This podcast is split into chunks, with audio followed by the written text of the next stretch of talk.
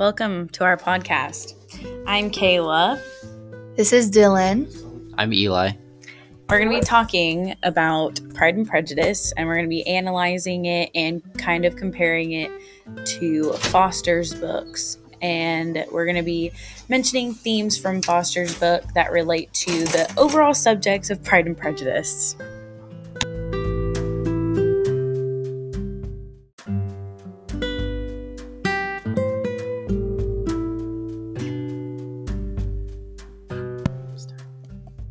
For starters, I would like to talk about my theme of the book that I thought in my essay. Um, I thought that the theme was about happiness and how Darcy and Elizabeth were had opinions on each other and they kept letting people get in the way of their happiness, which in the end caused both of them to, you know, grow apart from each other, which caused them to not realize what they felt about each other. Um, does anyone else have anything? That's that's a very interesting topic, Dylan. Um, there were a lot of subjects in this book that I thought were pretty interesting.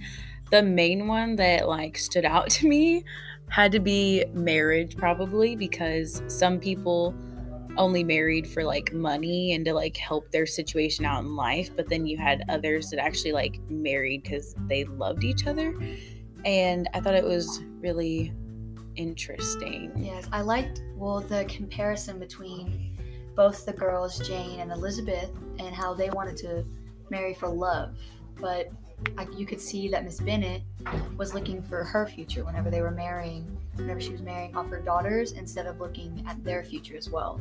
You could definitely see that throughout Miss Bennet and Mr. Bennet's like marriage, that they probably weren't compatible with each other, didn't necessarily like each other, and it, I really liked the comparison between how the younger girls really liked the people who they were going to marry compared to Mr. Bennet and Miss Bennet. So I kind of did like a branch off of what Dylan did, but what I did was like how money is related to power and how people got blinded by the amount of money people had and didn't see who they actually were. Um, I I agree with that. I agree with um, Eli's statement on the money and the power. I honestly believe that Miss Bennet only like wanted her daughters to marry into money so that they can also like keep her family like good as well.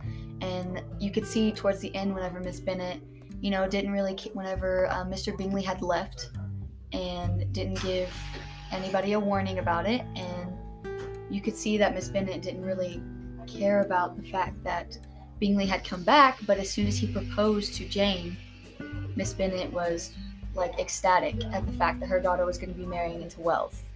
Yeah. And you could really see how like Miss Bennet only cared about the money really. yeah, Miss Bennet wanted her daughters to climb the social ladder rather than, you know, marry for their hearts. They wanted to financial stability and social ladders, and you know, if they could be the best financially, then it'd be better for them.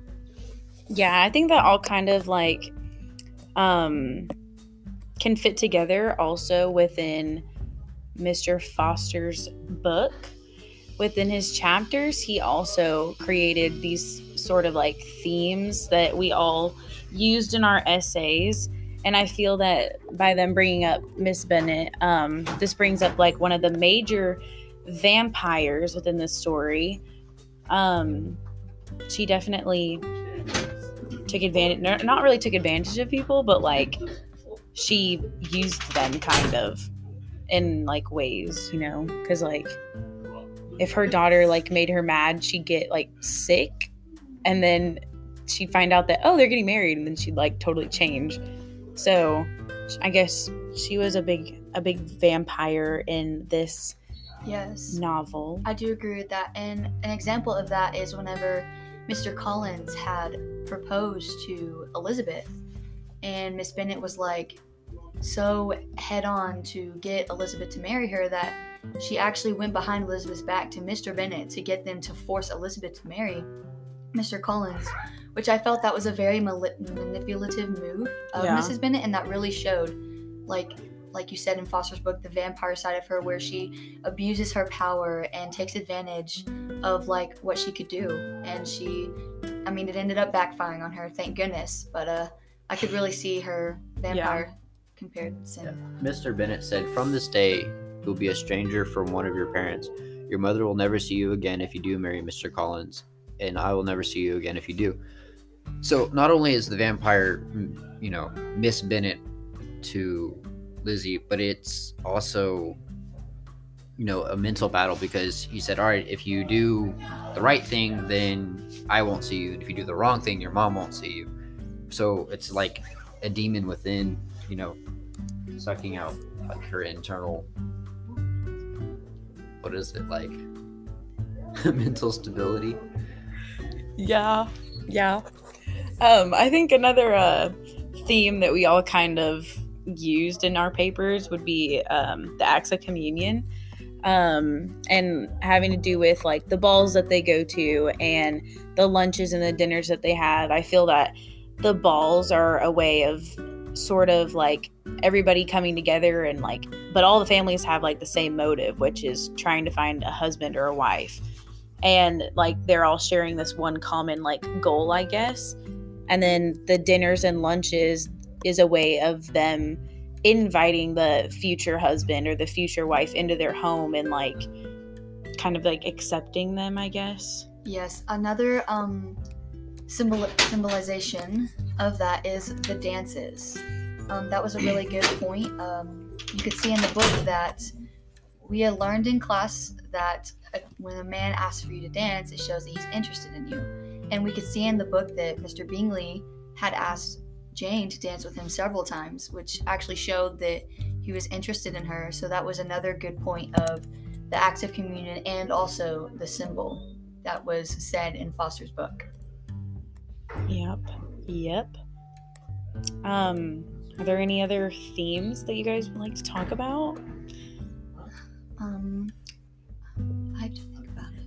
i used um quest in mine that was my third one Okay. And I talked about the quest for Elizabeth to find out she was in love with Darcy. Yes. I thought that was a really big part of the story, the novel, because Elizabeth is like the main character basically, and I think doing that quest um, not only showed like the love that she had for Darcy, but it also showed like the growth of her character because like she was struggling with like personal like issues and then family but social oh, she was struggling with a whole bunch of stuff. So i think that that quest also showed her growth as a character. One of the ones that i used was where have i seen this before? And i started doing some research into like you see it all the time of like people getting married just for money or just for like social stability. And when i looked it up and it actually came up with a definition and it's um I'm trying to remember what it was. Hypergamy so basically what that is is somebody who marries into a social status or marries them for their money and you see a lot of this in like arranged marriages and stuff like that. And you know even in today's like movies you know hallmark movies you know the guy or the girl sees the other one and they're like oh I, they're kind of cool but i don't want to be with them because they're poor and then they pull around with the bugatti and they're like oh just kidding but I see. See, my thing is, I feel like that was with Elizabeth and Darcy. So, you know, she thinks of him as this arrogant man who is disrespectful and has like really no heart. And whenever she took a tour of the Pemberley, like that completely changed her view of him. Miss It's- Pemberley.